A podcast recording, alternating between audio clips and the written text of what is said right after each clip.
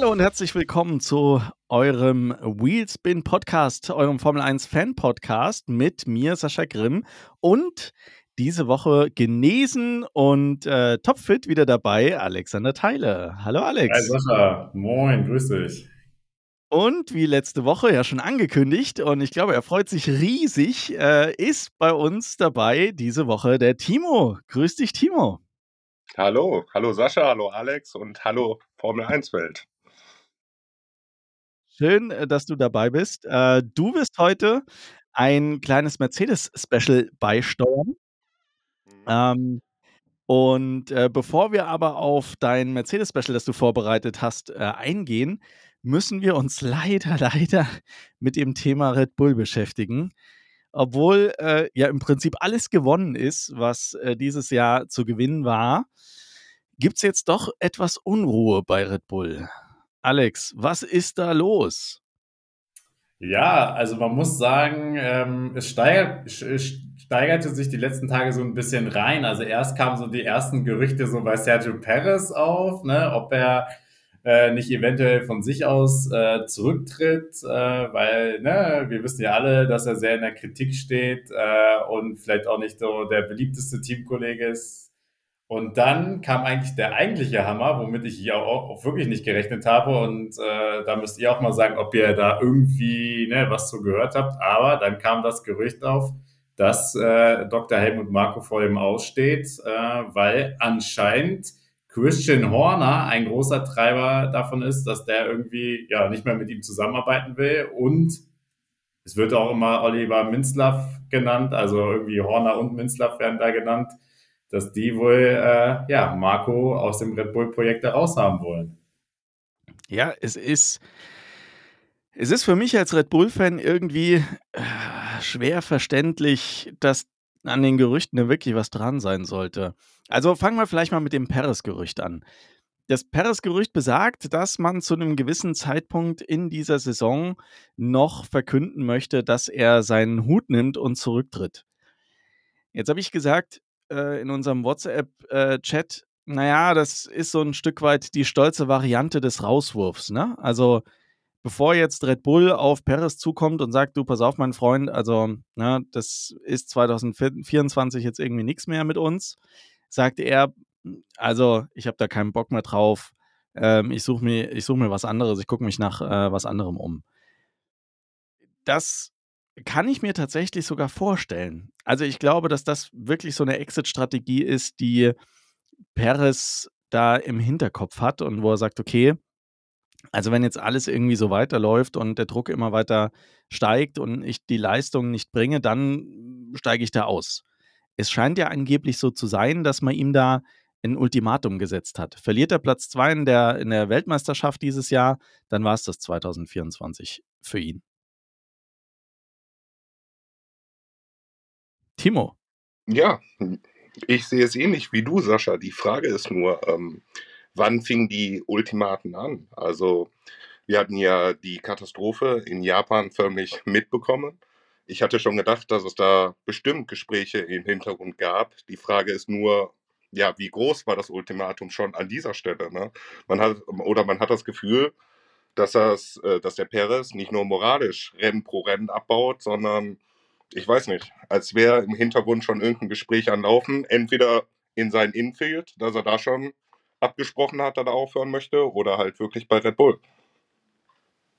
Ja, also ich weiß, was du meinst und den Eindruck, muss ich sagen, hatte ich ein Stück weit auch. Also ich habe auch den Eindruck gehabt, dass es über die letzten Wochen und Monate da im Hintergrund schon Gespräche gegeben haben muss. Also nicht umsonst ist jemand doch so sehr unter Druck, dass er es immer wieder schafft, irgendwie übers Ziel hinauszuschießen. Ne?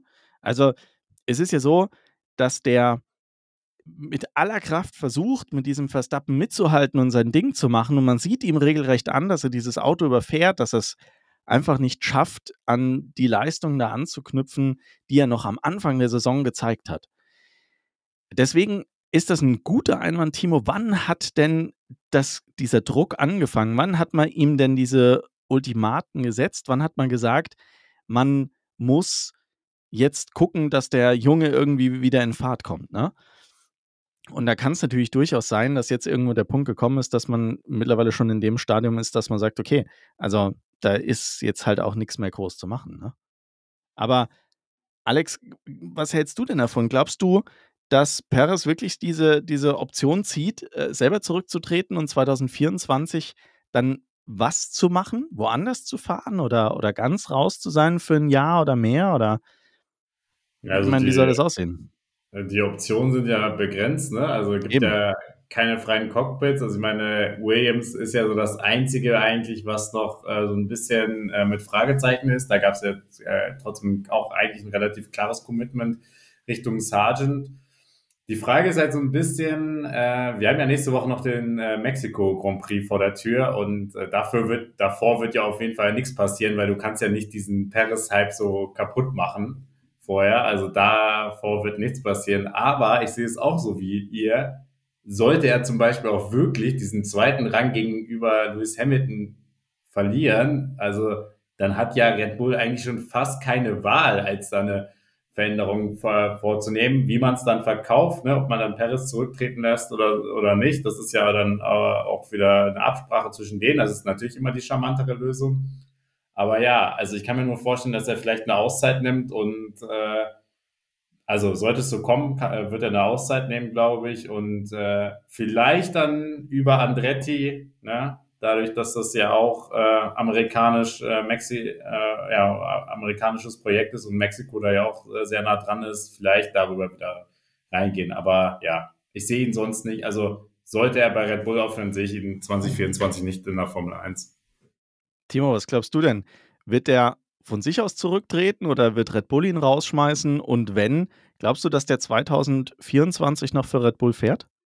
Also ich denke, ähm, es wird beides der Fall sein. Ob er selber verkündet, er hört auf. Ich denke, Red Bull würde ihn auf jeden Fall im Nacken sitzen. Also ein bisschen von beiden. Wo ich ihn als nächstes sehen würde, also verbrannten Boden hat er definitiv bei Aston Martin. Da wäre das einzigste Team, wo ich mir ihn vorstellen könnte, aber allerdings nicht mit dieser Vorgeschichte. Ähm, ich denke, das Sargent-Gerücht mit Williams, also ich denke mal, der hat seinen Sattel fest. Der Albon hatte sich ja da auch sehr positiv geäußert. Ansonsten, ich glaube, für Checo Perez ist die Formel 1 vorbei. Das sah man ja auch zum Beispiel beim Sebastian Vettel. Also er war ja auch super hoch gejubelt oder äh, super vom Ruf her. Aber wo er sich bei Ferrari ein paar Mal gedreht hat, danach hat kein Hahn mehr gekräht, von den Teams her. Ne? Oder ein Ricardo, auch ein bestes Beispiel eigentlich, oder? Ja, aber es ist halt schon bitter, ne? Perez mit dem Niveau, auf dem er eigentlich unterwegs ist, ne? Weil, meine, jetzt klar, natürlich hat er über die letzten Wochen kein, keine Glanzstücke gezeigt, aber wer würde bitte neben Max Verstappen glänzen, ne? Also, da sagt Red Bull selber, äh, vielleicht Fernando Alonso noch, aber ansonsten ist es schwer. Und von daher kann eigentlich nur der zweite Fahrer bei Red Bull verlieren, ne? Aber der fährt ja trotzdem auf einem brutal hohen Niveau. Ja, ich finde auch. Also der Renntrim von Sergio Perez, ähm, da war ja auch eine lange Zeit ein Bottas. Ich fand ihn in Qualifying gar nicht so schlecht, dass er mit den Hamilton auf dem Tausendstel dranbleiben konnte. Allerdings im Rennen hat es ihm gefehlt, zu überholen, fand ich, also die Fähigkeit. Und da sehe ich ein Perez genau andersrum. In Quali, da haut er meistens weg, macht sich das Leben selber schwer. Und wenn er im Rennen wirklich keine Strafe bekommt, dann holt er sich meist sechs, sieben Plätze. Klar, aber andererseits muss man auch sagen, mit diesem Fahrzeug. Ne? Ja, und da ist es aber jetzt so, so komisch, finde ich, dass in den letzten Wochen und in den letzten Rennen auch äh, diese Rennpace, die er eigentlich hatte, die konnte er ja auch nicht mehr zeigen. Also deswegen, da hat er wirklich auch in den Rennen selber nicht geglänzt und ja auch, sage ich mal, wirkliche Anfängerfehler gemacht, wenn man an die Kollision mit Magnussen in Japan denkt und auch das Thema mit den Track Limits äh, letzte Woche in Katar, ne, dass er da auch mehrfach rüberfährt und so weiter. Also sorry, das darf ihm einfach nicht, nicht passieren und gerade in der Situation. Also entweder hat er schon abgeschlossen oder er steht halt sowas von unter Druck, dass er halt dann ähm, diese Fehler macht. Ja, ich glaube tatsächlich, äh, diese Track Limits letzte Woche waren da so ein Stück weit nochmal so ein Knackpunkt. Ne? Ich meine, du kriegst genügend Meldungen von einem Renningenieur, Junge, pass auf, ne? Du bist in der und der Kurve übers Tracklimit raus. Ein, einmal, zweimal, dreimal. Dann kriegst du eine Verwarnung dafür, dann kriegst du eine Strafe dafür. So, und spätestens an dem Punkt musst du dann sagen, okay, jetzt muss ich mich halt komplett umstellen und muss die Linie da anders fahren, dass ich eben sicherstelle, dort nicht mehr rauszugehen. Und wenn du dann ein zweites Mal da rausfährst und wieder eine Strafe kassierst, das darf dir halt einfach nicht passieren. Also auf keinen Fall. Nicht auf diesem Niveau. Ja, dazu muss ich sagen, was mir aufgefallen ist, wenn man sich die Zeiten vom Wochenende anguckt. Eigentlich das ganze Feld hatte nach den, ähm, ich glaube, nach dem zweiten ähm, Reifenwechsel war es, ein bisschen nachgelassen von den Rundenzeiten. Sie hatten sich normalisiert. Und dann fing Checo auf einmal unglaublich an zu pushen. Er hat hier auch einmal die schnellste Rennrunde gefahren. Und ich glaube, vier oder fünf Runden später fing es mit den Track Limits an. Als ob er in diesem Moment gesagt hat, boah, ich will es jetzt allen be äh, beweisen, vielleicht sogar sich selber, und ist dann einfach übers Limit hinausgeschossen. Ja, einfach zu sehr gewollt und äh, dabei einfach übers Ziel hinausgeschossen, absolut. Aber, Aber da nochmal zu. Entschuldigung? Ja. Äh, da nochmal zu deiner Theorie, Sascha. Entschuldigung, ich mache jetzt einfach. Zu deiner Theorie, Sascha, wie du gerade sagst, Checo ist ein super Fahrer. Im Endeffekt, da hat es man gesehen. Er kann es, er hat in dem Moment das Potenzial vom Auto voll rausgeholt. Aber vielleicht ist es da die Unsicherheit, die 100% zu finden und nicht nur die 125, die dann ja so weit rausgehen. Ne? Aber lasst uns jetzt, glaube ich, noch äh, nicht äh, zu sehr auf dieses Thema eingehen, denn ich finde, das andere Gerücht hat äh, viel mehr Sp äh, äh, Sprengkraft noch, weil das kommt also Absolut. also für mich komplett aus dem Nichts. Weil, ne, also Sascha, jetzt äh, du bist ja hier unser Red Bull-Fan in der Runde. Also, was hast du denn gedacht, als du das erste Mal gehört hast, dass Helmut Marco vor dem aussteht? Also ganz klar, ich habe gesagt, no way keine Chance. Also keine Ahnung, wer sich den Quatsch jetzt gerade ausgedacht hat, aber das ist absolut an den Haaren herbeigezogen. Und dann habe ich mal ein bisschen länger drüber nachgedacht und dachte dann, hm, naja, ne? Also man hat schon so ein Stück weit gemerkt, dass durch die komplette Firma Red Bull so ein gewisser Ruck gegangen ist nach dem Tod von Dietrich Mateschitz. Und mit der Ernennung von äh, Minzlaff als Geschäftsführer der auch zuständig ist fürs komplette Sportsponsoring, ging da wirklich so ein Stück weit, so Gefühl zumindest, eine Zeit los, die ich nicht ganz nachvollziehen kann. Also ganz ehrlich, ich habe so ein bisschen den Eindruck, dass Minzlaff nicht ganz versteht, was die DNA von Red Bull ist. Also, dass das ein Konzern ist, der hauptsächlich Marketing macht. Die verkaufen ja keine Dosen, sind wir doch mal ganz ehrlich.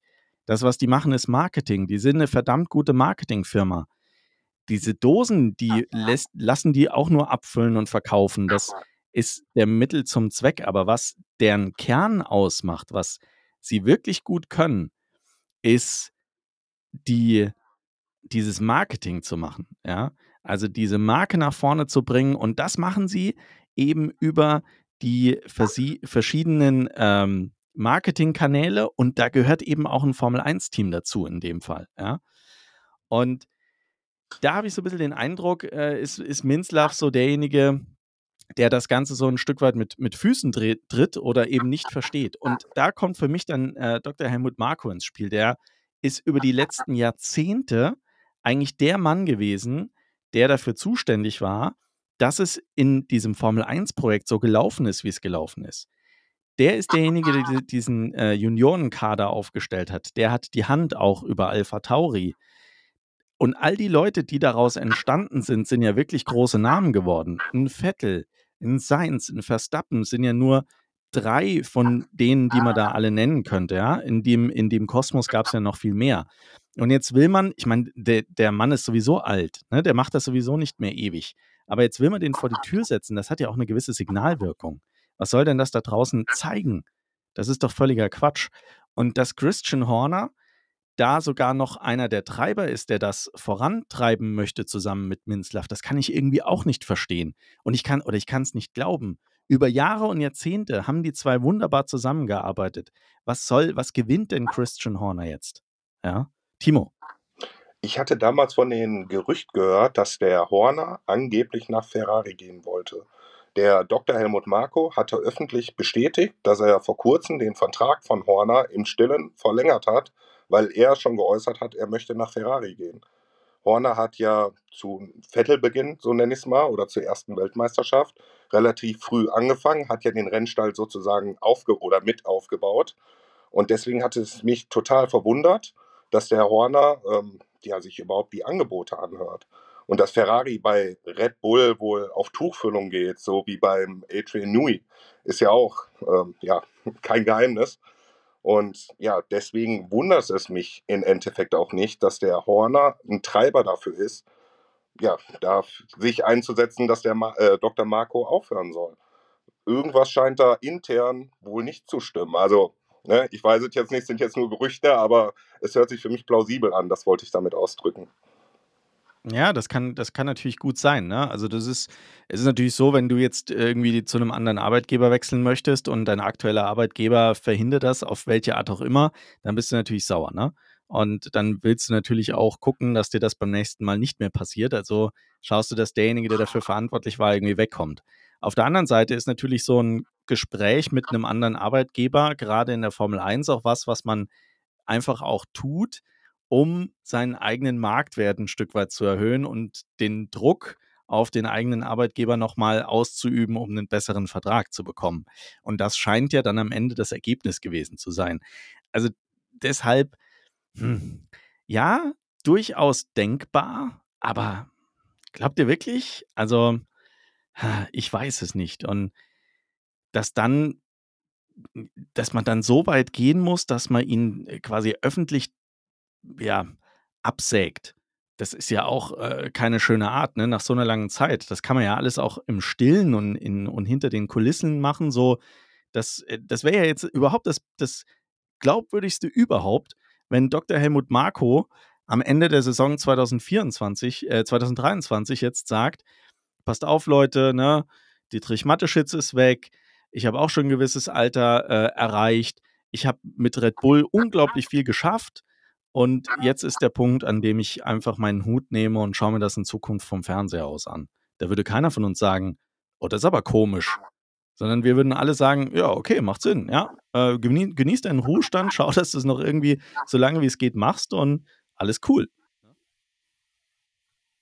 Ja, das Witzige ist halt, äh, solche Menschen, ne, die sind halt nicht wie die normalen Arbeitgeber, die dann irgendwann in Rente gehen, sondern ne, die brennen halt für den Sport und äh, gehen sozusagen, also wollen, gehen eigentlich quasi mit dem Sport ins Grab so, weil für den, ich glaube, für den gibt's einfach nichts ne, anderes. Also klar, ne, hört man ja auch immer, der hat viele Immobilien und so weiter und ne, der hat ja genug Geld ohne Ende.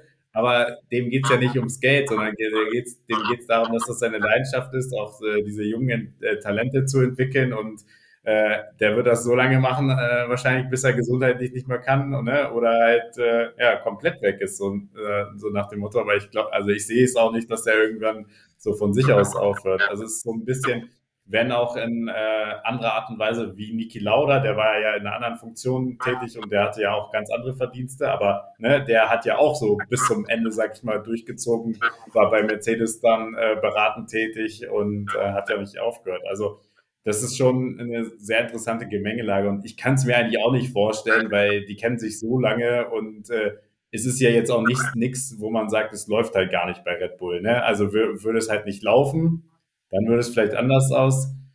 Äh, und äh, selbst Christian Horner, Beispiel zum Beispiel Paris, hat sich ja jetzt auch so ein bisschen von Paris abgewendet, beziehungsweise den Druck da auch erhöht. Also hätten sie zum Beispiel bei so einer Personalie eine komplett andere Meinung, okay, ne, dann könnte sich was ergeben, aber ich sehe eigentlich keine Anzeichen. Deswegen äh, ja, ja wobei, Alex, ja, äh, im Zuge dieser Gerüchte um den Weggang von Dr. Helmut Marko gab es auch Gerüchte, dass es wohl auch ein Stück weit um Yuki Tsunoda ginge.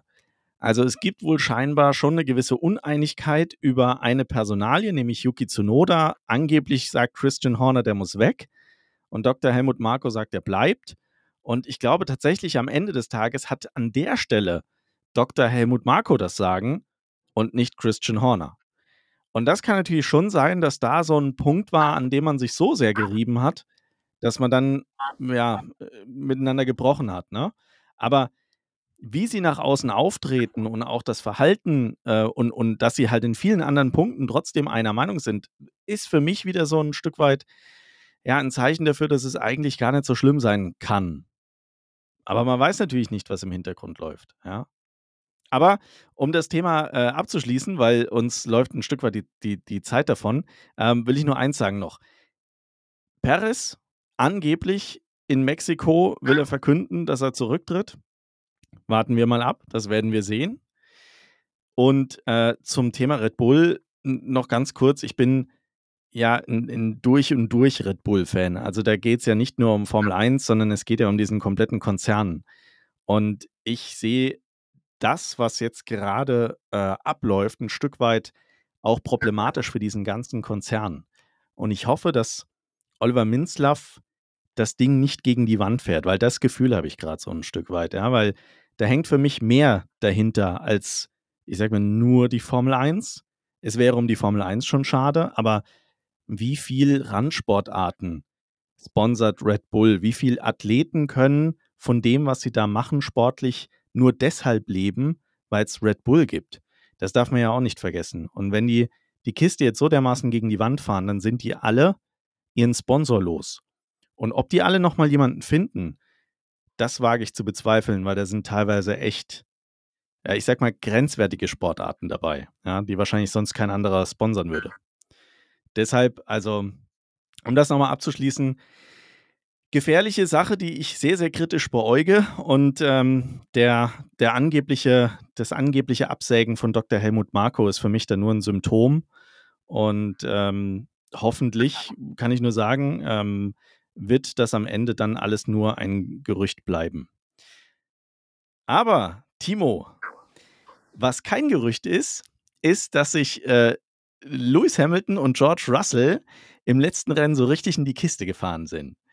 Und ähm, ja, wir haben das zum Anlass genommen, auf deinen Bitten hin mal so ein Stück weit das Thema Mercedes dich beleuchten zu lassen. Hau mal raus. Du kannst jetzt voll äußern, was ist deine Meinung zu Mercedes? Was geht da gerade bei denen ab? Ist äh, Toto Wolf überhaupt noch in der Lage, die, diese Fahrerpaarung zu kontrollieren? Und glaubst du, dass die zwei sich überhaupt grün sind oder sägt George Russell schon am Stuhl von Lewis Hamilton? Ich bin echt gespannt. Ja, wo fangen wir da am besten an? Ich muss sagen, ich bin ein riesen Rookie-Fan. Also mittlerweile ist George ja kein Rookie mehr, aber seit seinem Rookie-Jahr hinterlässt er einfach eine Spur in der Formel 1. Das ist der Wahnsinn. Ich finde ihn sowas von klasse, auf was für eine professionellen Art er es macht, aber trotzdem eine Emotion zeigt, ohne wirklich eine Schwäche zu zeigen. Verstehst du, was ich meine? Ja, bis auf äh, den, den, den kurzen Aussetzer, als er die Mauer gefahren ist. ja gut, aber selbst da in dem Moment, da guckst du den Jungen an und du leidest eher mit, anstatt du böse auf ihn bist. Und selbst das hatte der Toto ja ähm, nach dem Rennen im Interview ja förmlich auch so wiedergegeben. ähm, ja, nur zur aktuellen Situation. Wo sehe ich die zwei? Also ich glaube auf jeden Fall, es ist nicht die heile Welt, wie sie es uns verkünden wollen. ähm, ja, es wird für Wochenende für Wochenende förmlich immer enger oder es kristert da mehr oder kriselt da mehr, das war das richtige Wort. Und ich bin sehr gespannt, wie es da weitergeht. Glaubst du denn, dass ähm, Mercedes sich äh, jetzt schon so ein Stück weit auf George Russell konzentriert, weil ja der für Mercedes mit Sicherheit auch die Zukunft sein wird und deswegen ja Lewis Hamilton so ein Stück weit in den Hintergrund rückt, gerade auch vor dem Hintergrund, dass jetzt in der Weltmeisterschaft einfach auch nichts zu gewinnen ist? Ja, ich denke schon. Es, also wenn man den Lewis auch beobachtet, er ist natürlich gerade vor dem Mikrofon professionell ohne Ende. Er ist natürlich geübt als siebenfacher Weltmeister. Allerdings, gerade nach dem WM-Jahr von Max Verstappen, also den ersten WM-Titel, da fing es ja an, dass der Lewis auch leicht gegen Mercedes oder gegen den ganzen Konzept gestichelt hat. Natürlich hatte er recht, aber es fing ja das erste Mal an, dass er sich gegen die Crew sozusagen gestellt hatte. Man hat danach wieder gehört, oder wo das Auto einigermaßen danach funktioniert hat, dass der Lewis gesagt hat, es ist alles wieder in Ordnung, ich gehöre Mercedes oder ich bin Mercedes, hat er ja schon förmlich gesagt. Aber andersrum es fängt ja jetzt wieder an mit, ähm, ich fahre das Auto nur, die Ingenieure müssen ihren Job machen für das Auto nächstes Jahr. Ich habe immer das Gefühl, sobald irgendwas in George seine Richtung geht, fängt der Lewis halt immer wieder an mit seinen Spielchen, mit den, ähm, ja, dann macht das mal, Jungs. Ne? Also als würde er sich irgendwo ein Stück weit raushalten. Glaubst du denn, dass äh, er recht hatte? Also glaubst du, man hätte mehr auf ihn hören sollen bei der Entwicklung vom Auto? Weil er hat ja gesagt, ich hab's euch gesagt, das wird nix und es wurde ja dann auch tatsächlich nix. Hat man dann den Fehler gemacht, nicht auf ihn zu hören? Ja, ich finde, ein bisschen war das Problem, am Ende ist man immer schlauer. Bei Rhein die Testtage gut, da haben alle gesagt, wir sind nicht an dem Ziel oder an der Stelle, wo wir sein wollen. Aber ich glaube, er hat es in Australien gesagt, ne? oder? Irgendwie, war schon sechs, sieben Rennen vorbei. Ja, gut, an der Stelle wussten es im Endeffekt schon viele. Ne? ähm, es ist schwierig abzuschätzen. Ich verstehe Louis auf jeden Fall, aber es ist kein Louis mehr, der einen Bottas neben sich sitzen hatte. Also ich glaube schon, dass da ein gewisses Oberwasser schon besteht. Glaubst du denn, dass Lewis Hamilton mit dem Druck nicht klarkommt? Also, dass der sich von Russell so sehr unter Druck setzen lässt, dass er selber an seinen Fähigkeiten zweifelt und vielleicht auch zu viel will, ähnlich wie das jetzt ein, ein Perez macht, nur in deutlich, deutlich milderer Form? Ja, ich verstehe genau, was du meinst. Ähm, ich glaube schon. Der Lewis ist ja auch bekannt für seine Psychospiele. Mit Nico Rosberg die Saison, da hat man das ja richtig gesehen mit dem Zuparken und alles mögliche, also mit den Privatautos, ne, Zuparken. Ähm, dafür ist er bekannt. Und ich glaube, dass das was bei Lewis macht. Er ist auf einem ganz anderen Level, dass er deswegen ja nicht eine Kurve versemmelt oder sonstiges. Aber ich glaube, ja, dass er den 5% von, sein, von seiner Professionalität nehmen kann und ich glaube, die Stelle erleben wir gerade bei Lewis. Dass er ja vielleicht in manchen Situationen eher ein bisschen jähzorniger oder ja, eher so reagiert, anstatt gelassen und cool. Aber glaubst du, also hast du das Gefühl, dass äh, sich Hamilton wirklich, äh, sag ich mal, ähm, von Russell so angreifbar machen lässt? Oder ist es nicht eher so, dass ja auch gerade diese Saison im Vergleich zur letzten Saison ja wieder zeigt, dass eigentlich, wenn es äh, funktioniert, ne, und da, wo der Mercedes funktioniert hat, ist eigentlich nach wie vor Hamilton der bessere Fahrer. Also das sieht man ja auch ganz klar in der WM. Also letztes Jahr war es schon nochmal anders, aber da war das Auto ja auch äh, noch deutlich schlechter. Und wenn wir uns jetzt die WM anschauen, also spricht ja äh, das eigentlich eine eindeutige Sprache. Und man merkt auch immer, dass Hamilton auch echt äh, sehr gute Rennen hatte. Ja, zweifellos. Das sehe ich ähnlich. Also im Endeffekt steht es jetzt WM-technisch 1 gegen 1. Ähm, dass der George an manchen Punkten jetzt übertreiben möchte, das sehe ich auch. Aber ja, da hilft natürlich dem Luis seine Erfahrung, ganz klar. Aber ich sehe aber auch, dass ein Luis nicht mehr so gelassen ist wie vorher. Das kann daran liegen, dass er nicht vorne mitfährt. Das sieht man ja auch nicht oft von Luis so Jahre. Aber irgendwas scheint da zu sein, denke ich. Spiegelt für dich die aktuelle Fahrerwertung denn die korrekte, ich sag mal, Reihenfolge der Mercedes-Fahrer dieses Jahr wieder? Oder glaubst du, dass eigentlich Russell vor Hamilton liegen müsste in der Fahrer-WM? Ich finde, dieses Jahr ist es echt schwer zu sagen. Der George hat auf jeden Fall viele Chancen teils weggeworfen. Kleinere Fahrfehler hat er anfangs drin, zuletzt ja größere. Er könnte mehr Punkte haben, wenn er konstanter wäre. Das meinte ich auch mit diesen, er scheint im Moment ein bisschen zu sehr zu wollen. Als würde er den Kampf gegen Lewis annehmen. Sie machen das noch auf einem ja, sehr überschaubaren Niveau. Ne? Gut, jetzt letztes Rennen ist mehr passiert. Das meint ihr auch mit, die Steigerung kommt immer. Aber ja, schwer zu sagen. Und ich glaube, das war doch jetzt das erste Mal, wenn ich richtig liege, dass Hamilton ausgefallen ist in dieser Saison. Ich glaube, davor ist er noch nicht ausgefallen, oder? Und genau. Russell gefühlt schon drei, vier Mal oder so, ne? Also. Ja, aber äh, ich kann mich jetzt an die Ausfälle nicht mehr erinnern. Immer selbst verschuldet oder waren das auch mal technische nee, Probleme? Auch technische. Auch technische. Ja, einmal das ist natürlich dann auch wieder, ne? Dann würden die Verschwörungstheoretiker jetzt wieder sagen, ja, warum passiert das nie bei Hamilton? Uhuhu. aber ähm, Dimo, was mich auch interessieren würde, wäre, wie siehst du denn den, das gesamte Mercedes-Team aufgestellt Also was glaubst du denn, geht da im Hintergrund ab? Gerade im Hinblick auf Toto Wolf und seine Rolle bei der ganzen Geschichte, wohin wurde das Auto entwickelt und wie kriegt man es jetzt wieder ähm, ja, dahin entwickelt, wo es hin soll oder hin muss? Das ist generell eine sehr gute Frage. Ein Toto Wolf kennt man eigentlich nur, dass er runterpokert. Also, wo das Auto schnell war, hat er ja immer gesagt. Also, dieses Jahr sind wir nicht konkurrenzfähig und sonstiges. Wo er der Mercedes vor ein paar Jahren wirklich mal nicht konkurrenzfähig war, da haben wir ja einen komplett anderen Toto Wolf erlebt. Und ich glaube, wir erleben im Moment eine Entwicklungsspanne, ne? da das Team auch wirklich dahin führt, wo er hin möchte.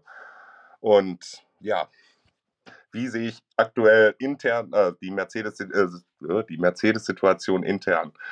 Ähm, ich glaube auf jeden Fall, Toto hat alle Hände voll zu tun. Ich denke, da kann man auch vergleichen mit dem WM-Jahr zwischen Nico, äh, äh, Nico Rosberg und Hamilton. Damals von den Gerüchten her hat man wohl auch einen lauteren Toto Wolf hinter geschlossenen Türen gehört. Das hat er sich nie, oder die Blöße hat er sich nie vor der Kamera gegeben. Das ist die Frage, wie das jetzt intern geregelt wird. Ich kann mir vorstellen, dass es da ordentlich kocht. Das hört man ja auch schlussendlich im Boxenfund bei den Fahrern. Was glaubst du denn, ähm, Toto Wolf hat ja da einiges zu tun gehabt, sage ich mal, mit der Entwicklung von Russell. Glaubst du, dass der ähm, deutlich stärker jetzt auch für Russell ist, als das, ähm, als er für, für Hamilton aktuell ist? Also versucht er den jetzt auch da ein Stück weit hinzupushen? Dass das der neue, sag mal, Kronprinz wird? Ja, definitiv. Ich denke, allein von der Geschichte her oder wie seine Karriere angefangen hat von George Russell, ist Hamilton im Endeffekt sein großer Gegner. Ob für die Heimstrecke, ob für sein Traumteam Mercedes. Das genau da, wo er immer hin wollte. Und da gibt es eigentlich nur einen Matador und das ist ganz klar Lewis. Die Frage ist nur, wann kommt der Punkt, wo George ihn ablaufen kann, sozusagen. Das fing ja schon im Williams an, wo er schon immer Toto, wie in der Serie, angebettelt hat, lass mich doch in einem Mercedes sitzen. Und ja, es gibt ja auch ein Bild, wo er als Stöpsel neben den Lewis, also der Lewis war ja natürlich schon Formel-1-Fahrer, stand und förmlich zu ihm, wie ihn angehimmelt hat, ne, zu ihm aufgeblickt hat und sonstiges. Die Frage ist jetzt nur, wann er endlich an den Punkt kommt, wo er da steht. Glaubst du auch, äh, oder Alex, du zuerst, du hattest was?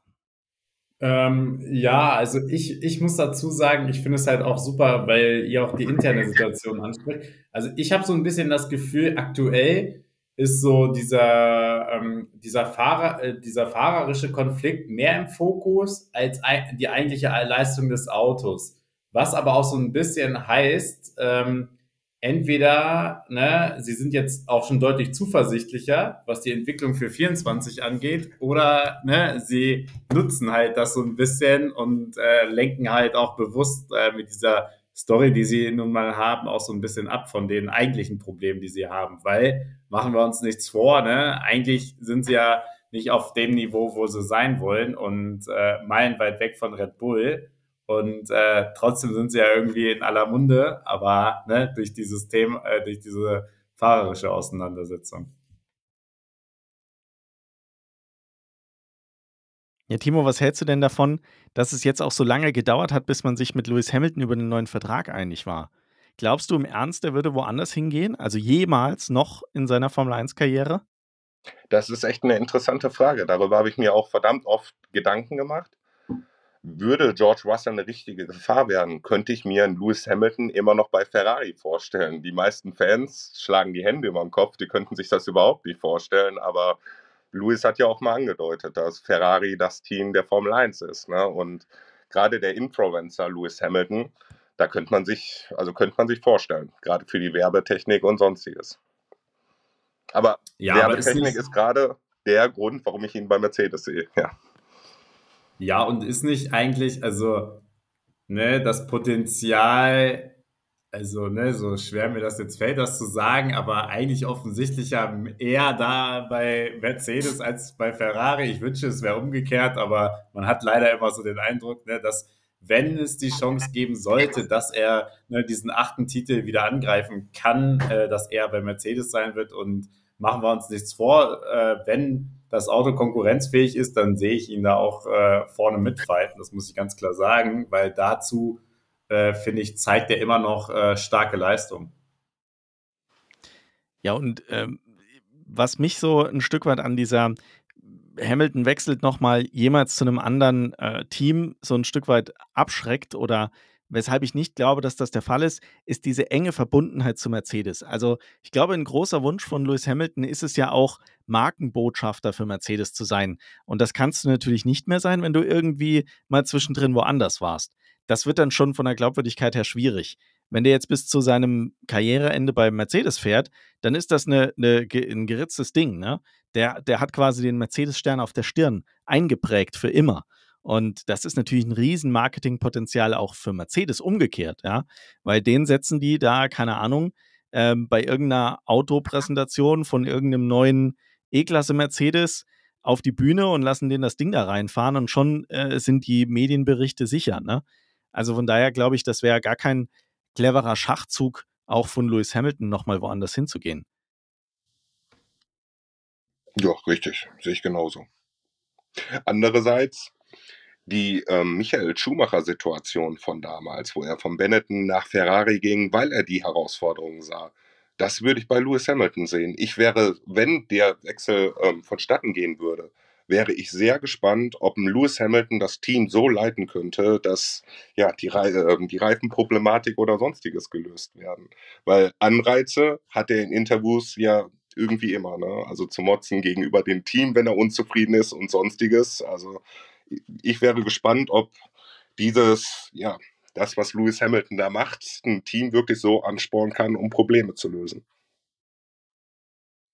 Die Sache, also die Sache, die ich halt finde, also ich war damals zu jung, deswegen kann ich jetzt nicht sagen, was Benetton für einen Stellenwert hatte, aber ich glaube, dass Mercedes heutzutage halt einen deutlich besseren Stellenwert hat und dass der ne, Wechsel zu einem Ferrari, klar, aus äh, traditioneller Sicht und aus äh, leidenschaftlicher Sicht und so weiter, da würde man sagen, klar, ne, es macht Sinn, aber Mercedes ist halt schon so ne, fast direkt drunter unter äh, Ferrari und da ist der Abstand nicht mehr so groß. Also ich glaube nicht, dass es dann, äh, sage ich mal so, diesen Bewegungen gibt, gerade äh, diesen Laden, wo er ja wirklich äh, die, äh, fast alle Werbentitel geholt hat, bis auf den mit äh, McLaren zu verlassen. Also das sehe ich einfach nicht und dazu ist er mir auch einfach äh, ja noch, noch zu cool. Also, da, also dann würde ich schon äh, deutlich mehr von ihm hören wollen.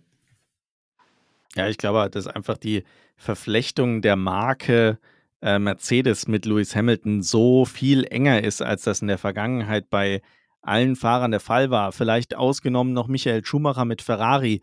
Da hat man eine ähnliche Kombination, nur bin ich mir nicht sicher, ob das vielleicht auch nur in Deutschland so wahrgenommen wurde. Äh, und in, in, Italien natürlich. Die sind da ja immer sehr emotional. Aber ähm, ich meine, stellt euch mal vor, glaubt ihr, dass äh, Perez jemals mit äh, Red Bull in Verbindung gebracht wird oder eng in Verbindung gebracht wird, wenn der jetzt den, den Formel-1-Zirkus verlassen sollte? Oder ein Fernando Alonso, wen bringt, mit wem bringt man den in Verbindung? Ja, mit Renault, okay, aber das hat ja irgendwie zuletzt auch nicht mehr so gut funktioniert. Ähm, an Aston Martin wird man sich wahrscheinlich dann auch in ein paar Jahren nicht mehr erinnern, dass Fernando Alonso da gefahren ist, Timo, oder? Ja gut, ich muss sagen, Fernando Alonso ist da auch ein Stück weit selber schuld. Ne? Da, wo er da war, da war meist verbrannter Boden. Ne? Also ist nicht das beste Beispiel. Stimmt, ja. Da hast du recht, da hast du recht. Aber lass uns mal zurück zu Ferrari, ach, zu, zu Mercedes kommen. Jetzt bin ich schon, ja, Alex hypnosi hypnotisiert mich, glaube ich, irgendwie. ich werde irgendwann drehe ich hier noch im roten T-Shirt auf. Nee, nee, das machen wir nicht. Ähm, lass uns mal zu Mercedes zurückkommen und äh, hier nochmal über George Russell reden. Du hattest mir im Vorfeld zu unserem Podcast eine interessante Sache geschrieben, die, die fand ich auch ganz äh, spannend. Und zwar, wie groß die Loyalität von George Russell gegenüber Mercedes ist. Erzähl doch mal kurz, wie kommst du drauf und ähm, an was machst du es fest? Ja, es fängt natürlich an ähm, in Jugendjahren. Da hat er ja schon sich relativ früh für das Mercedes-Team entschieden, an den Juniorenprogrammen teilzunehmen. Und es hört natürlich auf mit seiner Startnummer, die 63 das starke Modell von ähm, AMG, also für die Marke förmlich. Also ich könnte mir auch George Russell in keinem anderen Team oder mit einem anderen Motor vorstellen. Das lebt er. Das fing ja bei Williams schon an. Und da fängt eigentlich auch schon ja, die Emotionalität oder die Durststrecke von George Russell an, wenn man überlegt, wie lange es gedauert hat, bis er seinen ersten Punkt geholt hat. Das war ja unter Safety Car, hat er sich damals, glaube ich, gedreht, wo es um den ersten Punkt ging. Wisst ihr das noch? Ich meine, das war in Imola. Ja, und dann ging es ja weiter im Corona-Jahr, wo der erste Mal den Mercedes lenken durfte, weil Lewis Hamilton ja leider mit Corona erkrankt war. Ein Wahnsinnsrennen, wie er den Bottas da überholt hat. Ich glaube, das war auf der kurzen Strecke vom Bahrain. Und dann ging es ja weiter mit dem falschen Reifensatz und am Ende hat er wieder keinen, oder ich glaube, der hat keinen Punkt geholt oder hatte nur zwei Punkte geholt gehabt. Irgendwie so war die Geschichte, ja. Da war ja auch am Ende total gerührt. Und das ist es immer. George Russell ist irgendwo für mich ein Held mit dem, was er tut, wie er kämpft, was er reinsteckt. Aber am Ende einfach, ja, irgendwo, ja, nicht zu bemitleiden auf einer negativen Strecke jetzt, aber ja, irgendwie ohne Schuld, eigentlich ganz vorne, aber irgendwie geht er leider als Verlierer öfters raus. Ja, geil finde ich auch die Anekdoten, wenn es darum geht, dass er sich versucht hat, äh, bei Mercedes zu platzieren oder vielleicht auch vorher schon bei Williams, das weiß ich nicht. Aber man munkelt, dass er mit einer PowerPoint-Präsentation zu Toto Wolf gelaufen ist und ihm erklärt hat, warum er der richtige Fahrer ist. Ich meine, auch geil, ne? Also ja. Auf die Idee muss doch erstmal kommen. Ja, aber den Humor hat er immer. Zuletzt kursierte ja auch, äh, oder kursierten Bilder rum, wo er ein Hemd trug mit ganz vielen Gesichtern von Toto. Ne? So sitzt er dann in seinem Büro. Totos größter Fan. Er ist auch geil, ja. Das habe ich auch gesehen, das Bild. Fand ich auch köstlich. Ich habe mal kurz Dazu, überlegt, ob ich mir so ein Hemd auch mal besorgen will. Ja. Dazu Aber dann mit, halt dem, mit dem Angry Toto, ja. ja. No, Marzi, no. Ja. Das wäre herrlich. Dazu muss ich sagen, ich, ich mag ihn auch unwahrscheinlich von der Optik oder wie er sich halt gibt, weil er passt einfach zu Toto. Ne? Wäre halt der perfekte Schwiegersohn in der Hinsicht. Schwiegermamas Liebling. Ne? das ist halt genau Totos Style. Ne? Ja, wenn du, wenn du Toto erwähnst, lass uns mal noch kurz über Toto sprechen. Was glaubst du denn, schläft er momentan gut oder schläft er momentan eher schlecht? Ja, das ist die Frage. Also ich glaube, er hat genug Material, um gut zu schlafen, um gut in die Zukunft zu gucken. Andererseits, Red Bull ist schon ein paar Schritte voraus. Worauf fokussiert er sich? Was glaubst du denn, wie es weitergeht bei Mercedes jetzt diese Saison und was glaubst du, was reißen die auch in der nächsten? Also ich denke, ähm, Lewis Hamilton wird noch den zweiten Platz der Fahrerweltmeisterschaft einnehmen. Sie werden damit Red Bull richtig unter Druck setzen. Haben sie ein besseres Auto, was gegen McLaren oder auch gegen Aston Martin bestehen kann, dann würde ich für Red Bull die Konstruktionsmeisterschaft auf jeden Fall ja, in Gefahr sehen für nächstes Jahr. Ich denke, darauf wird Toto setzen. Die Fahrer hatten zum letzten Grand Prix in den Interviews ja schon das Auto vom nächsten Jahr angesprochen. Also intern wird einiges darum gehen. Und ich denke auf jeden Fall, Mercedes wird sehr stark zurückkommen. Da bin ich wirklich gespannt. Ja, gibt es noch irgendwas, was du, was du äh, zu Mercedes äh, sagen möchtest, was du erwähnenswert findest, was du irgendwie vielleicht auch faszinierend findest? Ähm, ich finde es auf jeden Fall faszinierend. Ähm, ja, wie drücke ich es am besten aus? Ich finde es faszinierend, ähm, wie ein George Russell einschlägt. Im Endeffekt ähm, wie er als junger Bubi im Endeffekt in den Mercedes reinkam und wie er mittlerweile dastehen möchte. Ich denke, das ist auch ein Grund, warum der das Auto im Moment ein bisschen überfährt oder ein bisschen mehr ausprobiert. Aber ich glaube, wir erleben gerade eine Wende, wo George Russell viel selbstsicherer wird. Und ich glaube, nächstes Jahr werden wir schon Russell sehen, ja, wie wir ihn noch nicht kannten. Einen sicheren George Russell. Glaubst du, dass der da eine ähnliche ich sag mal, Entwicklung durchmacht, als das ein Max Verstappen gemacht hat, weil von dem wissen wir ja auch, die ersten Jahre in der Formel 1 war das ein totaler Hitzkopf. Der hat äh, oft mit dem Messer zwischen den Zähnen gekämpft und es dann regelmäßig halt auch verbockt. Ganz so ja. hitzköpfig sehe ich Russell jetzt an der Stelle nicht, aber auch Max Verstappen hat es geschafft, mit der Zeit viel, viel professioneller und kontrollierter zu sein. Und äh, das ist ja bei Russell bei weitem nicht so ausgeprägt. Glaubst du, dass der nächstes Jahr schon auf so einem Niveau fährt, dass er all diese kleinen Fehler, die einfach passieren, weil du in so einem Team unter Druck stehst und erstmal damit klarkommen musst, dann abgestellt hat und richtig gefährlich wird? Ja, ich denke das auf jeden Fall. Ich denke, hm, jeder Charakter in der Formel 1 oder jeder Fahrer vielmehr mit seinem Charakter hat eine bestimmte Eigenschaft, die er lebt. Ich würde bei George Russell seine eigene Emotionalität auf jeden Fall im Fokus setzen. Und ich denke, wenn er sie mehr unter Kontrolle hat, dann wird es auch anders laufen. Vielleicht ist es an manchen Stellen die Ungeduld. Das hat er ja auch öfters in Interviews, wenn er über das Team redet, über Lewis Hamilton oder sonstiges, sehr ähm, gefasst und auch, ja, da er die Worte gut auswählt. Aber manchmal geht das ja schon ein Schuss in der Richtung, wo, wo er lieber an mancher Stelle ein bisschen abwarten könnte. Er hat eigentlich einen kühlen Kopf, er ist sehr klug, aber die Themen bringt er trotzdem selbst. Und ich glaube, wenn er das, diese Emotionen ein bisschen mehr unter Kontrolle hat, dann könnte er auch professioneller auftreten. Alright. Abschließende Frage, Timo.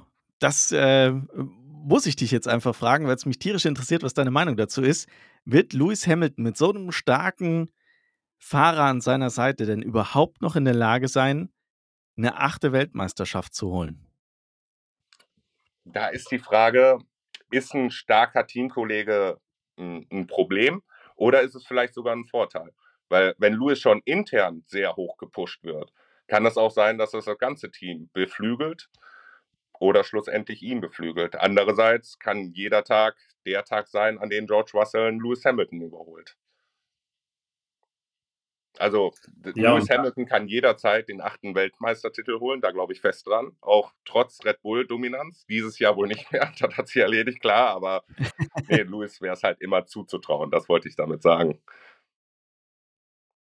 Ja, und da bin ich äh, persönlich auch gespannt, ne, ob es dann so ein bisschen äh, so eine Situation gibt wie damals mit Kimi Räikkönen, als man Lewis Hamilton und Alonso hatte, ne, als äh, die ja auch auf einem Niveau waren und sich gegenseitig die Punkte weggenommen haben und äh, am Ende Kimi Räikkönen der lachende Dritte war und ne, in dem Fall könnte man sagen, okay, sind jetzt einmal Mercedes und Red Bull auf Augenhöhe, ja, dann lacht Max Verstappen, weil die Mercedes sich gegenseitig die Punkte nehmen ne, und Verstappen dann wieder am Ende Weltmeister wird. Also da wäre ich mal wirklich sehr gespannt, was passiert, wenn dieser Mercedes vielleicht nächstes Jahr oder in den nächsten Jahren wieder so konkurrenzfähig ist, dass sie aus eigener Kraft ähm, gewinnen können, weil dann sehen wir ja wirklich auch nochmal die wahre Stärke von Lewis Hamilton, weil man hat ja immer das Gefühl, dass er besonders glänzen kann, wenn das Auto halt nochmal ein bisschen besser ist, ne, muss man einfach so sagen. Ist ja auch, ist ja auch in Ordnung, finde ich. Ich meine, Russell ist es ja auch gewohnt, sage ich mal, mit Autos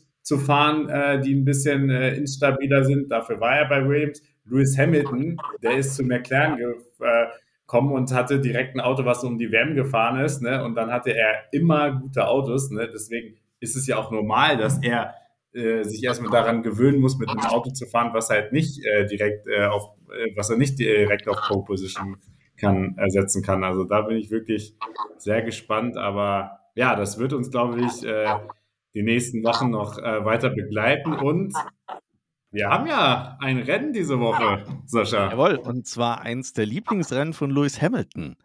Es geht nämlich nach Amerika. Und äh, wir wissen alle, dass Lewis Hamilton das mag. Er mag dieses ja, die, die, die Show, er mag diese, dieses im Blitzlichtgewitter stehen und sich da ein Stück weit in Szene setzen und dafür ist, sind die USA natürlich prädestiniert. Und er mag diese Strecke, das ähm, kann man auch äh, sehen. Ich würde sagen, wir starten gleich rein. Äh, Alex will noch irgendwas sagen, ja? Hau raus. Ja, und wer mag diese Strecke und dieses Land noch und ist äh, seit langem mal wieder zurück im Cockpit? Ne? Ja, das dürfen wir auch nicht vergessen. Hinweis. Richtig. Daniel Ricciardo ist zurück. Man kann es kaum glauben. Ich habe schon irgendwie, ehrlich gesagt, nicht mehr daran geglaubt, dass der es wirklich wieder zurück schafft. Ich dachte, das ist jetzt, äh, man lässt Liam Lawson da drin fahren und, und man erwähnt es einfach nicht mehr. Und 2024 setzt man Ricciardo in den Red Bull. Nein, er kommt nochmal zurück. Er wird in ähm, Austin dann auch fahren. Und äh, ich hoffe, er wird ein gutes Ergebnis hinlegen und wird Yuki Tsunoda da ähnlich in die Schranken verweisen, wie das ein Liam Lawson konnte. Weil sonst wird es tatsächlich etwas schwierig. Jungs, ich hoffe, ihr habt euch vorbereitet, denn ich habe wieder ein äh, Quiz mitgebracht. Und mit zwei Leuten ist das immer viel, viel lustiger als äh, nur mit Alex. Alles gut, Alex. Ich mache es auch gern mit dir zu, äh, alleine. Äh, also, ich habe wieder die üblichen äh, Fragen vorbereitet und ähm, ich bin gespannt, wer von euch die richtigen Antworten kennt. Wir starten mit der Frage, wie lange ist denn die Strecke in Austin? Fangen wir mal bei Alex an, weil der es schon kennt. Ach so, weil ich schon kenne. Äh, ja. Also ich habe ja immer so meine Standardantwort, ne? weil es ist ja immer irgendwas mit fünf, aber ich habe so das Gefühl, dass äh, auf jeden Fall die Strecke in den USA ein bisschen länger ist, weil die ja wirklich so gebogen ist und dann geht die bergauf und runter. Also keine Ahnung, also ja, also ich sag mal fünfeinhalb, weil so zwischen fünf und sechs hätte ich jetzt gesagt. Okay, 5,5. Timo. Ich hatte auch tatsächlich die fünf im Kopf, aber ich würde ein bisschen tiefer gehen. Ich würde viereinhalb sagen. Alright. Viereinhalb ist leider zu wenig. Der Alex hat es mit seiner Erfahrung mal wieder gemacht. Wir haben nämlich 5,516 Kilometer. Herzlichen Glückwunsch, Alex. Das war. Correct. Und damit ein Punkt für dich. Aber ist noch alles drin, Timo. Du kannst ihn noch platt machen. Ähm, die anderen Fragen sind, sind bestimmt auch viel, viel äh, äh, leichter. Wir fangen an mit, äh, wer holte die meisten Siege in Austin? Und diesmal Timo zuerst. Lewis Hamilton. Okay, Alex. Ich sage auch Lewis Hamilton. Correct. Habt ihr ganz äh, richtig erkannt. Es ist Lewis Hamilton mit insgesamt sechs Siegen. So, jetzt natürlich die spannende Frage: Wer holte denn die meisten Poles? Alex. Oh, ich sage auch Lewis Hamilton. Ich bin mir aber nicht sicher. Okay. Also beim, bei den Timo? Siegen war ich mir sicher, bei den Pole Positions bin ich mir nicht sicher. Okay, Timo? Ich sage auch Lewis Hamilton. Der einzige, der mir noch einfallen würde, wäre der Vettel. Der war in Qualifying in Austin auf jeden Fall auch verdammt oft richtig gut. Aber klar, Lewis. Also ihr habt beide recht und Timo war sogar extrem nah dran, noch einen, ich sag mal, Zusatzpunkt abzustauben. Ähm, es ist Lewis Hamilton und er teilt sich diesen, ähm, diesen Titel der, der meisten oder den, den, die Anzahl der meisten Poles in Austin mit äh, Michael Schumacher. Ah. Beide haben vier Poles geholt an der Stelle. Deswegen mit Sebastian Vettel dachte ich, jetzt bist du auf einem guten Weg, Timo, und äh, holst dir dann jetzt noch den, so einen Zusatzpunkt. Aber äh, Lewis Hamilton war. Correct. Ganz genau. Okay, nächste Frage. Wann wurde die Strecke eröffnet und von wem? Also welcher, ich sag mal, bekannte Formel 1-Fahrer hat die Strecke in Austin eröffnet? Alex. Wann und von wem? Wäre wirklich nicht sicher, wie lange auf dieser Strecke schon gefahren wird. Ich sage jetzt einfach mal, weil sie kam ja irgendwann in den Kalender dazu, weil äh, ne, früher gab es ja auch Indianapolis, so Anfang der 2000er. Ich weiß wirklich nicht, ob sie davor schon mal genutzt wurde, deswegen sage ich einfach mal 1985 und äh, bekannte Fahrer, keine Ahnung. Weiß ich nicht. Okay. Timo. Da frage ich lieber den Timo. ich weiß es ehrlich gesagt auch nicht. Von dem, was ich mir vorstellen könnte, ähm, wie Alex schon sagte, es gab ja die ehemalige amerikanische Strecke. Ich glaube sogar durch Ralf Schumacher seinen Unfall wurde sie aus dem Kalender genommen. Und darum gehe ich jetzt mal davon aus, dass in den 2000, Anfang 2000er Jahre die Strecke auch erbaut wurde, weil ich meine gehört zu haben, zumindest die S's sind in der Zeit neu gekommen. Die schnellen S's waren ja ein neuer Trend in der Formel 1, die gab es ja, ja gab es bestimmt mal, aber nicht so im Fokus. Okay, und was glaubst du, wer hat die Strecke eröffnet? Also sagst du Anfang der 2000er? Ja. Und wer könnte die eröffnet haben in Amerika? Ich bin komplett überfragt. okay. Ich helfe euch. Also erstmal hier den, weil ich, weil ich ihn äh, so gerne mag. also, die Strecke wurde eröffnet 2012 und zwar von Mario Andretti. Mhm. Ja, da war ich näher dran. Ja. das stimmt. Jetzt kommt eine einfache Frage. Wie heißt die Strecke denn? Timo zuerst. Was ist der offizielle Name der Strecke in Austin?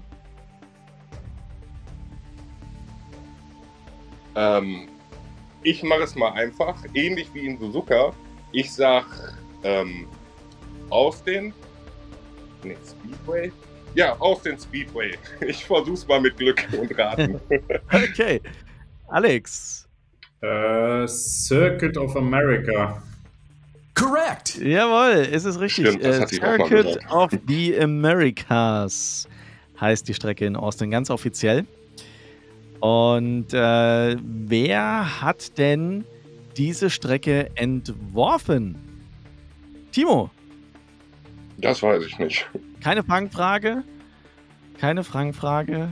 Ähm, bekannt für viele, viele Formel-1-Strecken. Eigentlich kenne ich keinen sonst, der Formel-1-Strecken macht. Ich wollte gerade sagen, mir würde auch nur ein Name einfallen. Ja, ja, ja. Ich Alex, hab den auch vage im Kopf. Ja, Hermann Thielke. Correct. Ganz genau. Ja, der gute Hermann Thielke, ähm, der, also wie gesagt, so gut wie jede Strecke irgendwie gefühlt entworfen hat. Okay, wer hält denn den Rundenrekord für die schnellste Rennrunde? Ich gebe wieder einen Tipp. Der Rekord ist aus 2019. Ja, ich sag Lewis Hamilton. Okay, Timo sagt Lewis Hamilton. Alex? 2019. Ja, muss ich eigentlich mit Hamilton mitgehen. Eh.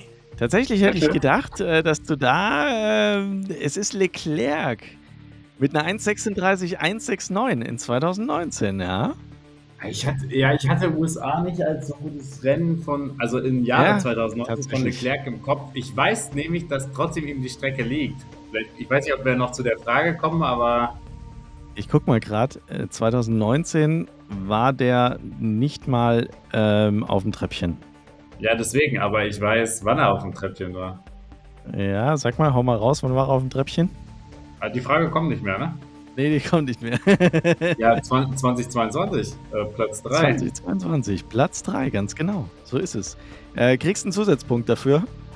für für äh, böse Zungen würden behaupten, unnützes Wissen. okay, wer hat denn die schnellste Quali-Runde? Ähm, auch hier der Tipp, es war auch 2019. Äh, Timo zuerst? Ja, ich würde auf jeden Fall immer noch Lewis Hamilton sagen, auch wenn es Okay. langweilig wird.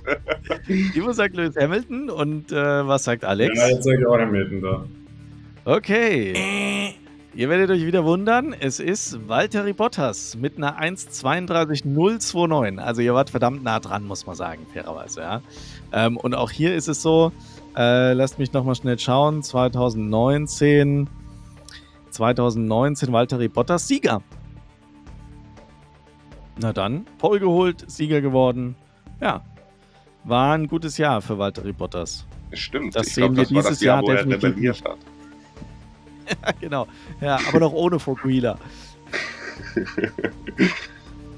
Also es war früher doch nicht alles besser. Okay, äh, dann letzte Frage. Wie sah das Podium 2022 aus und wer hat damals die Pole geholt? Alex, du zuerst. Also, ich weiß, dass. Aber ich bin mir eigentlich sicher, dass ich es weiß. Und wollen wir Timo zuerst lassen? okay, wenn du es sicher weißt, dann, dann Also, Timo. Podium weiß ich sicher eigentlich. Okay, dann, dann Timo, du zuerst. Ich, ich meine zu wissen, dass der Max Verstappen die Pole geholt hatte. Hatte er nicht einen Defekt 2022? Ich würde sagen, der Max hatte einen Defekt, er hatte nicht gewonnen. Aber andererseits, wenn der Leclerc auf P3 war, was ich von Alex schon gehört habe, Müsste hat er schon was gewonnen verraten. haben. Wer soll da sonst andere stehen, wenn der Leclerc hinten wäre? Okay, du sagst also, Verstappen hat gewonnen, Leclerc Ja. war auf drei. Und wer lag dazwischen? George Russell? Okay. Und Pole, hast du gesagt, hat Verstappen sich geholt. Ja. Okay, Alex, hau du raus.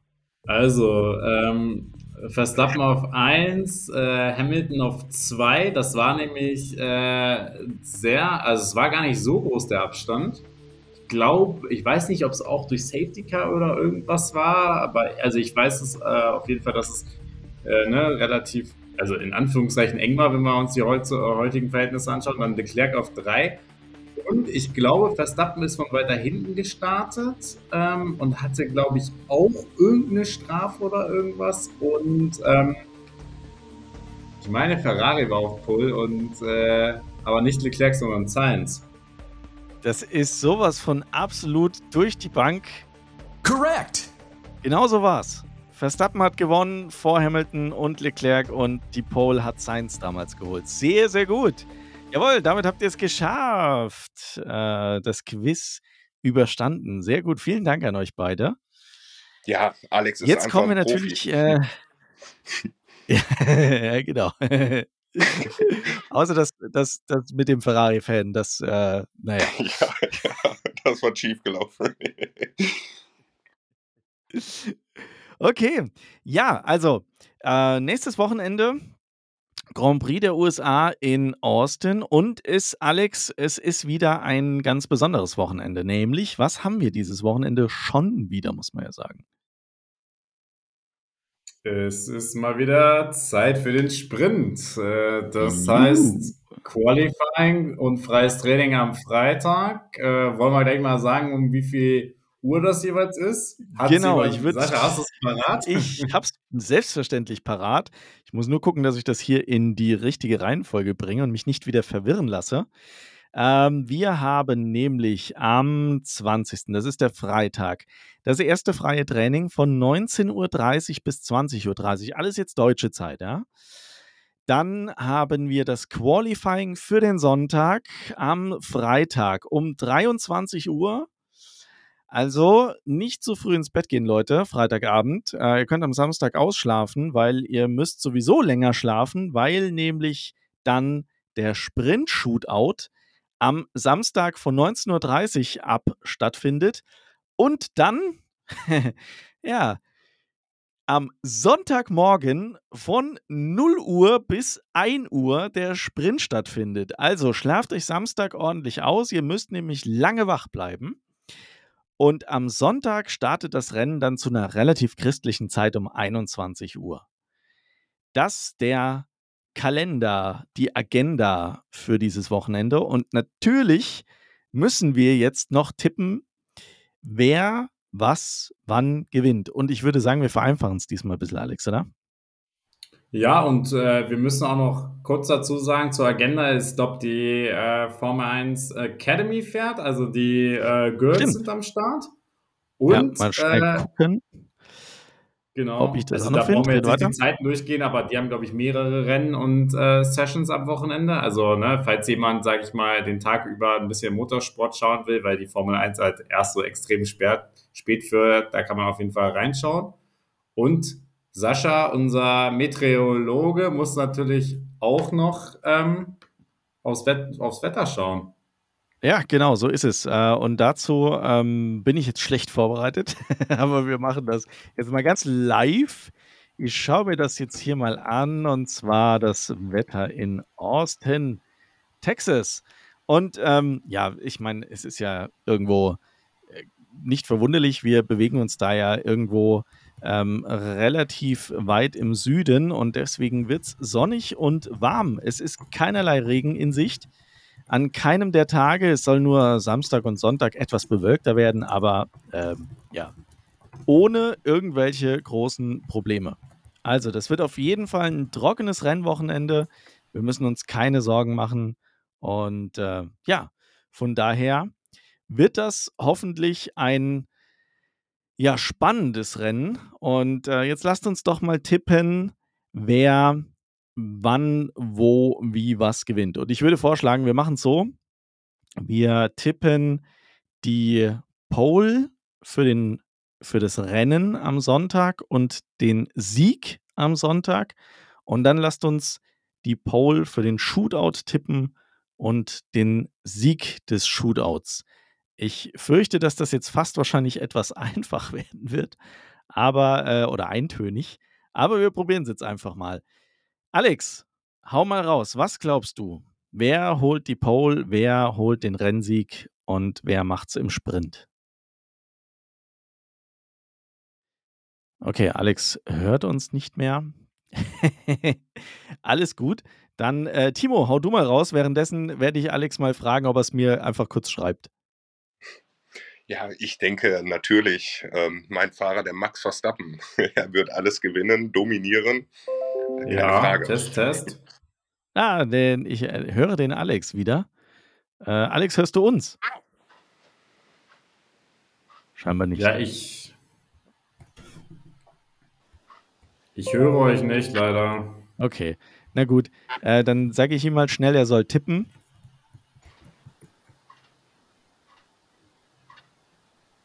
dann machen wir das jetzt einfach, einfach so. Ganz live improvisiert quasi.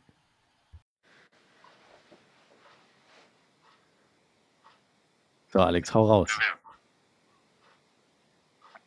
Okay, also meine Tipps. Äh, ich weiß gar nicht, was wir jetzt alles tippen, ähm, aber ähm, Qualifying äh, fürs Rennen erster ähm, Ver Verstappen, sage ich. Rennsieg auch Verstappen und ähm, Sprintpol auch Verstappen weil es wird einfach eine Max Verstappen Show und äh, alles weitere, da lasse ich mich überraschen. Ich glaube wieder, ähm, dass McLaren da eine ganz gute Rolle spielen wird und äh, ja, Ferrari ist nicht die richtige Strecke, da warte ich noch auf Vegas und äh, ja, so viel zu meinen Tipps. Super! Na, das klappt doch wunderbar, auch wenn der Alex uns nicht hört. Äh, so, Timo, jetzt äh, du nochmal. Du hast gesagt, ähm, Sprint, Pole, holt, äh, sorry, äh, Rennpole, holt Verstappen, Rennsieg, holt Verstappen. Sprint genauso? Ja, ich glaube, alles Verstappen. Allerdings habe ich auch die McLaren sehr hoch im Kurs. Sie waren ja schon in Silverstone stark und die angesprochenen S's in Austin, da wird der McLaren glänzen, so denke ich. Jawohl. Und ähm, ich sage, ja, es, tu, es, tut mir leid, aber ich, was soll ich anderes sagen als, äh, ja, Max Verstappen holt alles. Der holt äh, Pole für Sonntag, Sieg Sonntag, Pole Sprint und Sieg äh, Sprint. Ich glaube tatsächlich, dass äh, es da alles geritzt ist und es da keine Gefahr geben wird für Max Verstappen. Was dahinter kommt, lasse ich mich überraschen. Ich sehe es ähnlich wie Alex. Ich glaube tatsächlich, dass da ähm, ja, McLaren wieder groß mitmischen wird, aber ich glaube auch, dass Mercedes da stark sein wird, vor allem auch Lewis Hamilton, weil der die Strecke einfach mag. Also es bleibt spannend, es wird spannend hoffentlich am Wochenende. Und ähm, ja, Timo, an dieser Stelle ein herzliches Dankeschön dafür, dass du uns ein bisschen mitgenommen hast in deine Gedankenwelt zum Thema Mercedes, George Russell und Lewis Hamilton. Es hat mich sehr gefreut, dass du da warst. Äh, vielen, vielen Dank. Und ähm, ich hoffe, wir sehen dich oder hören dich bald mal wieder hier bei uns im Podcast, wenn es dir denn Spaß gemacht hat. Euch da draußen vielen, vielen Dank fürs Zuhören. Und wir hören uns nächste Woche wieder, wenn wir dann das Ergebnis des Austin Grand Prix auswerten und schauen, was da so passiert ist. Timo, vielen Dank. Mach's gut. Und äh, ja, jetzt gebe ich Alex eine ähm, äh, Benachrichtigung, dass er sich verabschieden kann. Und dann hauen wir hier auch äh, äh ab. Jo, hat mir auch heute sehr viel Spaß gemacht. Und ja, nächste Woche geht es dann wieder rund USA, Rückschau und Fiesta Mexicana Vorschau. Da freue ich mich schon drauf. Dann in gewohnter Runde Sascha und ich. Perfekt. Alex ist doch einfach ein Profi. Wunderbar. Also, vielen Dank für euch, äh, euch fürs Zuhören. Wir hören uns nächste Woche wieder. Macht's gut. Bis dahin. Ciao, ciao.